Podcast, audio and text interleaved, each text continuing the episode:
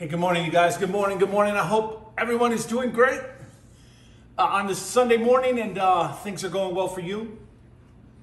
Uh, our God is a God of wonders. He's amazing no matter what happens to our brackets, our teams. It's too easy to say there's always next year, but the fact of the matter is there is always next year. And the cool thing about sports, you know, the, the whole idea of sports from the get go was to put two competitive teams on the field to present to an audience a great contest. And there is no greater contest than what we saw last week with the Buffalo Bills and the Kansas City Chiefs. What a great game. Too bad it didn't end the way that some of us would have liked it to end. But God is still good. He is still a God of wonders, and that is what we are talking about. And our goal in this series that we've been in uh, into this new year, and uh, we'll wrap it up here in the next few weeks. The goal is this that, that we would see the wonder of God in our life and in the world around us, and that we would be like encouraged by the wonder of God that we see in the world around us and how God works in our life and on our behalf, how He hears us and how He brings peace and comfort and strength in tough situations, that we would then go out and impact the world, that we would be an impact to the world because of the encouragement that we see and we get from the wonder of God. And that's our goal in all of this series as we think about the God of wonders. We see the God of wonder in the world. We see them in the world all around us in lots of different ways, crazy places uh, that you could go to and, and go, whoa, that is insane. The Grand Canyon. If you ever stood at the edge of the Grand Canyon and just looked at that massive crack, it is just insane. It's huge, it's beautiful, and it's just. It just tells us and reminds us of God's creativeness and His awesomeness and His power and might and ability. We see the wonder of God in the womb. We, we've talked about the wonder of God in our brain as we thought about teaching, the teaching of the Word of God and how it impacts our brain and how the Holy Spirit then helps us uh, to know God and to understand God and to communicate with God. And, and so in teaching, our minds and our we get ourselves in the right place so that the Holy Spirit that God put in us through His Son can now communicate with Him. And uh, teaching in our brain. And we talked about the wonder of God in relationships last week and belonging.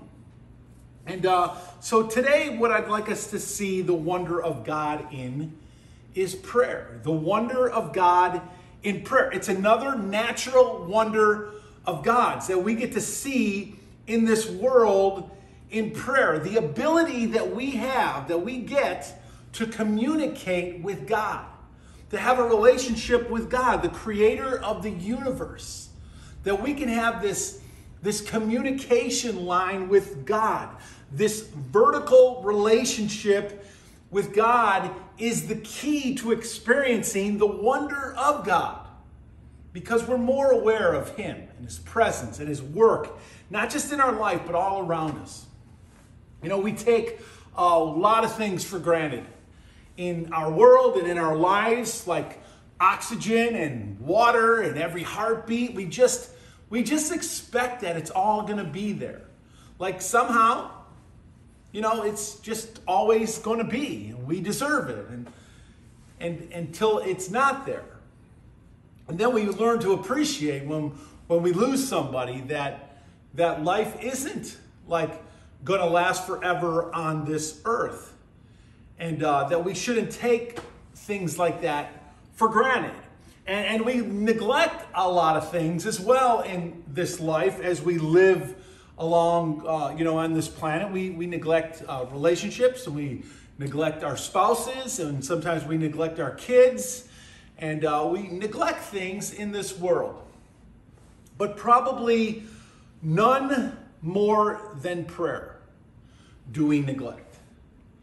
Of all the things that we neglect, the, the most important thing that we should never neglect, but we often do, is the privilege to have a direct line of communication with God in prayer, that we can talk to God in prayer. How amazing is that? The wonder of talking to Jesus. The wonder of talking to Jesus. That's a gift that God has given us, that He has blessed us with. It's an honor and a privilege for us as people made in the image of God, made out of the dust of the ground, that we get to talk to the one who made us. That is an incredible blessing for all of us to have. And I want to talk about the wonder of the tongue for a few minutes here this morning. The wonder of the tongue is a wonder of its own, that nasty, like muscular organ in our mouth. The tongue, made up of like eight different muscles, all working together, pushing, pulling, twisting, turning, tasting, all the things that our tongue does. They say that a tongue is about 3.3 inches long, the normal tongue. And a guy by the name of Nick Stoeberl has set the record on the planet, as far as they know, for the world's largest tongue at almost four inches. So, four inch tongue this person has, and wherever they measure it from, uh, from the tip of your tongue to wherever on your tongue. But his is like four inches long and longer than anyone else's. It's made out of uh, muscles and glands and fat, and it's covered, the tongue is covered in a mucus, uh, a mucus membrane. Yuck, right? Nasty. Uh, this, there's the serous and there's the dorsum. The serous is uh, the glands that produce saliva on your tongue so that your mouth stays uh, watered. And uh, the dorsum is the top of your tongue that's covered in these tiny nodes, uh, nodes that um, have the ability to taste. Uh, in those nodes are your taste buds. And our taste buds are the thing that sends like information to our brain about what it is that's in our mouth. And did you know that each noid in your tongue contain about a hundred different taste uh, taste receptor cells in every noid on your tongue that that uh, that identify these different flavors and, and tastes, uh, bitter and sour and salty and sweet on your tongue, that you are able to taste different things and whatever it is that's in your mouth. Now, we use our tongue to do a lot of things. We use it to eat, uh, we use it to talk, to whistle, to taste, to lick, and to swallow, among other things that we use our tongue for. Did you know that in most cultures, sticking out your tongue, like in American culture, sticking out your tongue at somebody is not cool? It is kind of a rude gesture to stick out your tongue at someone, unless it is the doctor like asking you to say ah. That's different. But sticking out your tongue in American culture and many other cultures is just simply not, not a good thing. But did you know in Tibet, the way that you greet people is by sticking out your tongue at them. You stick your tongue out at them, they stick their tongue out at you, and that's the way they don't do this stuff. They just kind of like kind of like this guy. Remember this dude? The what's up, dude? What's up? You know, sticks out his tongue and says, "What's up?" Well, that's in Tibet. That's how they greet each other with this tongue sticking out. Also, did you realize that in New Zealand, among the Maori people, it is a war chant to stick your tongue out at your competitor or the person on the other side. It's a war chant and sticking out your tongue at them, kind of as a sign of we are going to now kill you, uh, blah, you know, that kind of thing. Also, it has been known to help basketball players uh, make baskets. Uh, if you remember, Michael Jordan uh, would stick out his tongue uh, on many occasions as he played the game. So apparently, it was helpful in uh, playing basketball. If your tongue is bad, uh, or it gets diseased, or you get some kind of uh, cancer, and they have to remove your tongue, that's called a glossectomy. A a glossectomy where they remove your tongue. Have you ever tried talking without your tongue? So try this little experiment. Take your finger, hold your tongue down, and try to talk like a normal without moving your tongue at all. And really kind of hard to Right?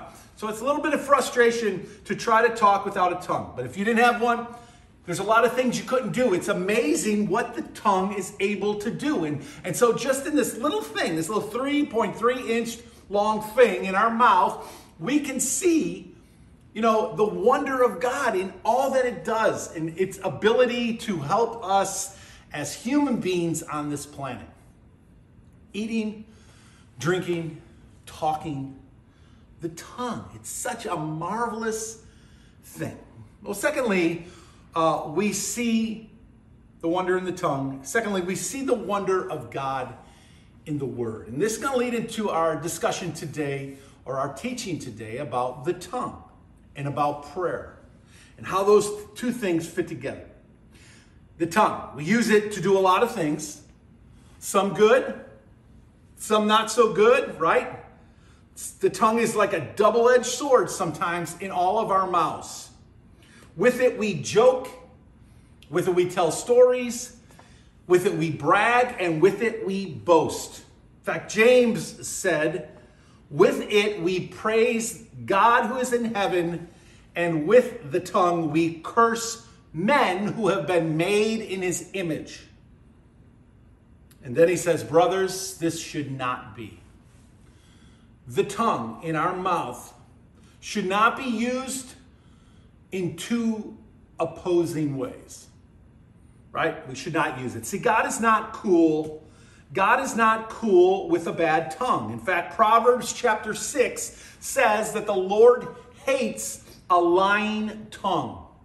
And in James chapter 3, the scripture in James is all about the tongue. If you read James chapter 3, it's all about our tongue and, and what we say and how we use it. And James says that the tongue is such a small thing compared to the rest of our body.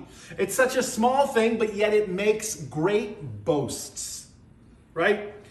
And James goes on to say that one misplaced word is like a spark that can set a forest on fire, right?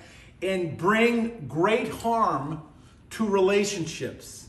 The tongue is potentially a world of wickedness corrupting the entire body, and it can set your whole life on fire in a very bad way by simple things that you might say. And all of us know what it's like. We're all guilty of saying things that we wish we would never have said. And we've all been we've all been the victim of somebody else saying things to us that they should never have said, right? We, we know what that's like. The fire that a tongue can begin or start is incredible. Uh, Isaiah the prophet in chapter uh, 57, verse 4, I'm sorry, this should be Isaiah 57, verse 4, he said, Who are you mocking? At whom do you sneer and stick out your tongue? Are you not a brood of rebels, the offspring of liars? Isaiah does not have a good word for people who use their tongue in a negative way. God is not cool with a bad tongue. The tongue is sharp. It is it has got the ability to cut so deep and hurt people so badly. I remember when I was in high school uh, working at a grocery store. I was working at a grocery store in high school, and um, had a number of jobs during my high school years as I was living life to, to the fullest. And um, anyhow, was, my job that, that day or for those few hours was to clean the butcher shop. And so there's knives and there's all kinds of things in the butcher shop that I'm cleaning and scrubbing. And uh, I came across as I was cleaning these very long, sharp butcher knives that were super, super, super sharp for, for just slicing through meat and bone. And I thought it would be cool to throw the scrub brush up into the air and sink the knife into the wood. And while I did that, and I sunk it into the wood, and then I grabbed the brush and I went to pull the knife out and I sliced my thumb right down to the bone like that. And I looked at it and I'm sure I turned whiter than white, but I had cut the tendon right in half. I could see both ends of it. And the blood was so deep purple, dark blood. And I knew I was in trouble. I knew that I was in trouble, that I had cut myself hard and I had cut myself deep, and it was going to cause some trouble for me. And it, and it did. The tongue is sharp like that. And the tongue very quickly can cut deep into the heart of another person, into somebody's life. And with our tongue, we can cut people in bad ways.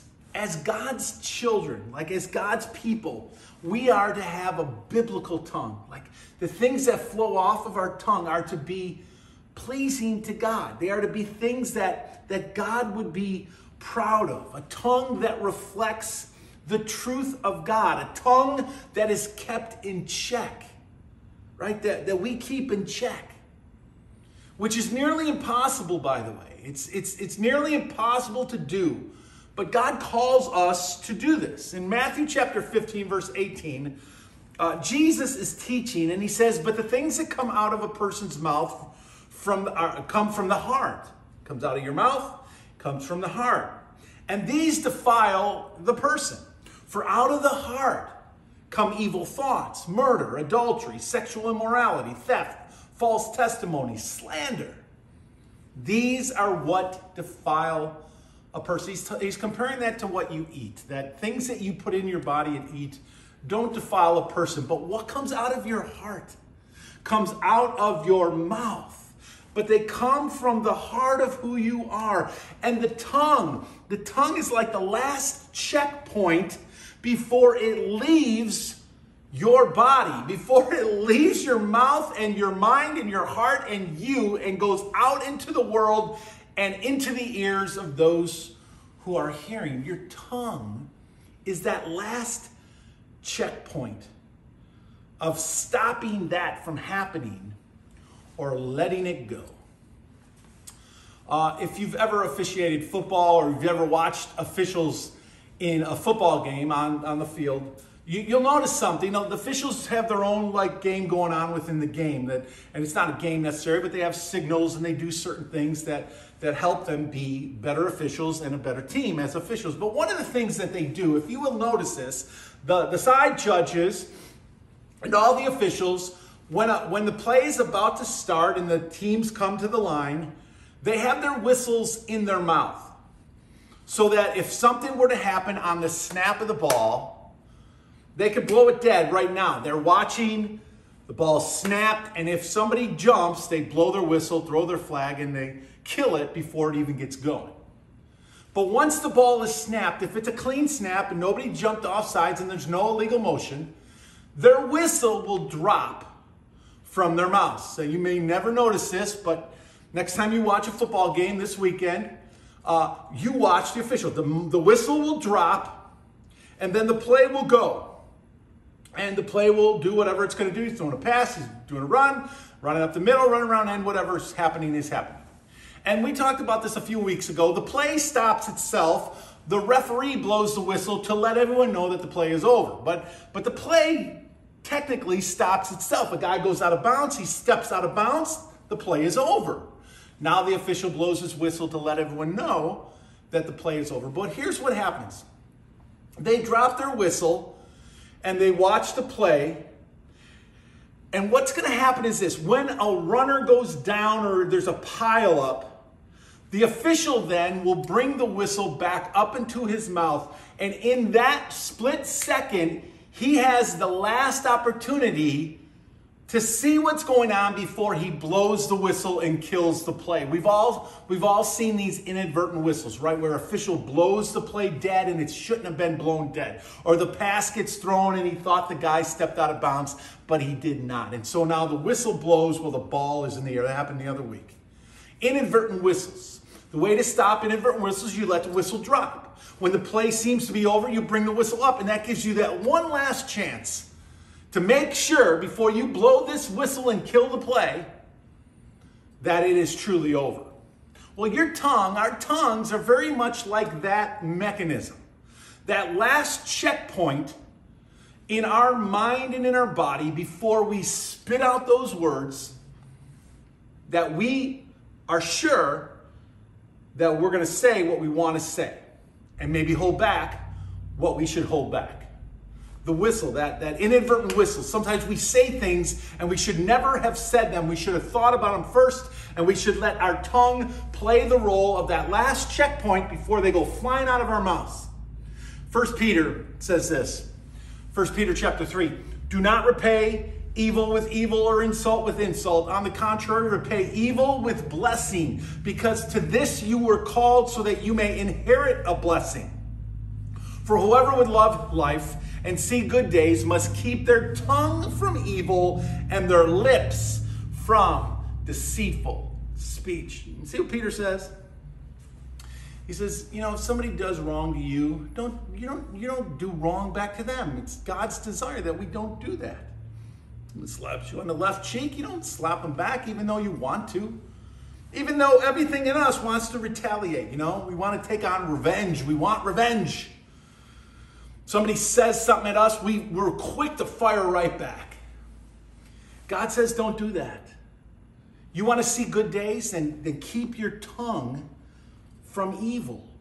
Just because somebody's spewing evil at you doesn't mean you, as God's child, should spew evil back. Take it. Big deal, right? Wouldn't it be cool if we could get we could be so godly, so mature that none of that, like Superman, just bounces off of us. That we don't let it impact us or, or fraz, uh, frazzle us in any way. We just look at the person and we just laugh or we don't laugh. I mean, that, that's not cool But we just look at the person and we, we just maybe pray. God, help them. They don't know what they're doing. That's what Jesus said, right? Forgive them, Father. They don't know what they're doing. Uh, Proverbs 16 says, The hearts of the wise make their mouth prudent, and their lips promote instruction. Gracious words are a honeycomb, sweet to the soul and healing to the bones. Did you know that your words are powerful? You know, God created the whole universe, everything that we know of with words. And He gave us the ability to speak words. And words are powerful, and they have the power to build up, and they have the power to destroy. And God is not cool with a bad tongue. Ephesians 4 says this Don't let any unwholesome talk come from your mouth, but only what is helpful for building others up, right? Just say things that are going to help people, that are going to build people up, make them better. And if they choose to use ugly words toward you, let it go. Like, like water on a duck's back. Just let it go. Let's, let's like, like, like try to really strive this year to be the kind of person that words, we're just not going to let words impact us to where we react. Just going to think about it, take it in, let it go, whatever we got to do. Just not retaliate with our words. And then Proverbs chapter 10, verse 31 says this From the mouth of the righteous comes the fruit of wisdom but the perverse tongue will be silenced. God is going to have the last say on your tongue. And wisdom, righteousness, what comes from our mouths should be like the fruit of God, like things that are pleasing to God should be coming off our mouth. And I need to work on this. And I know most of us need to work on this because we react and we let our emotions get involved and we, we let our anger creep up and we get mad and we say things to people that we, we just shouldn't say, you know? The tongue is a crazy piece of equipment that God has given us and put within our mouth. And it has the ability to do so much good and so much bad. James says that the tongue is so very, very powerful. Very, very powerful. In fact, in James chapter 3, check this out. James 3, he says this in verse 7 all kinds of animals and birds and reptiles and sea creatures are being tamed Those things are being tamed and have been tamed by mankind. Verse 8 But no human being can tame the tongue. It is a restless evil full of deadly poison. Ouch, James. This is crazy. No one can tame the tongue. You see that? What James is saying is this it is mortiferous. Mortiferous. Your tongue is mortiferous. The tongue, mortiferous. I had to look it up. No lie. Mortiferous. It's a word you don't hear every day. Sounds kind of cool. Mortiferous. I am mortiferous. It almost sounds like, you know, a superhero of some kind. I am mortiferous. Well, it's not a good word at all. At all. Mortiferous means the bringer of death. The bringer of death. It, it means deadly. It means fatal. The tongue, James is saying, is mortiferous. It is deadly. It is fatal. It is chuck full of venom. It's like a snake that it has the potential to strike out and, and kill, kill people's hearts, kill their hopes. You see, you, we see this with parents that are angry, rude parents that shouldn't even be parents, and we see them just destroy their children. Maybe not physically, but emotionally and mentally. They say things. I work with teenagers. And for years and years, I've worked with youth and, and, and the number one problem among teenagers is their parents because they demoralize them. They crush their hopes, they crush their lives. And not in a good way. There's never the building up, it's only the constant destruction of their heart. Mortiferous, chuck full of venom, like a poison dart. And once it hits, that poison goes to work killing, oozing with deadly mortiferous. We're gonna we're gonna stop right there for today, and we're gonna pick up right here where we left off with this word mortiferous when we come back next week. May God bless you guys. Have a great week. God bless. Stay safe, and let's think about our tongue and how we use our tongue this week. God bless you guys.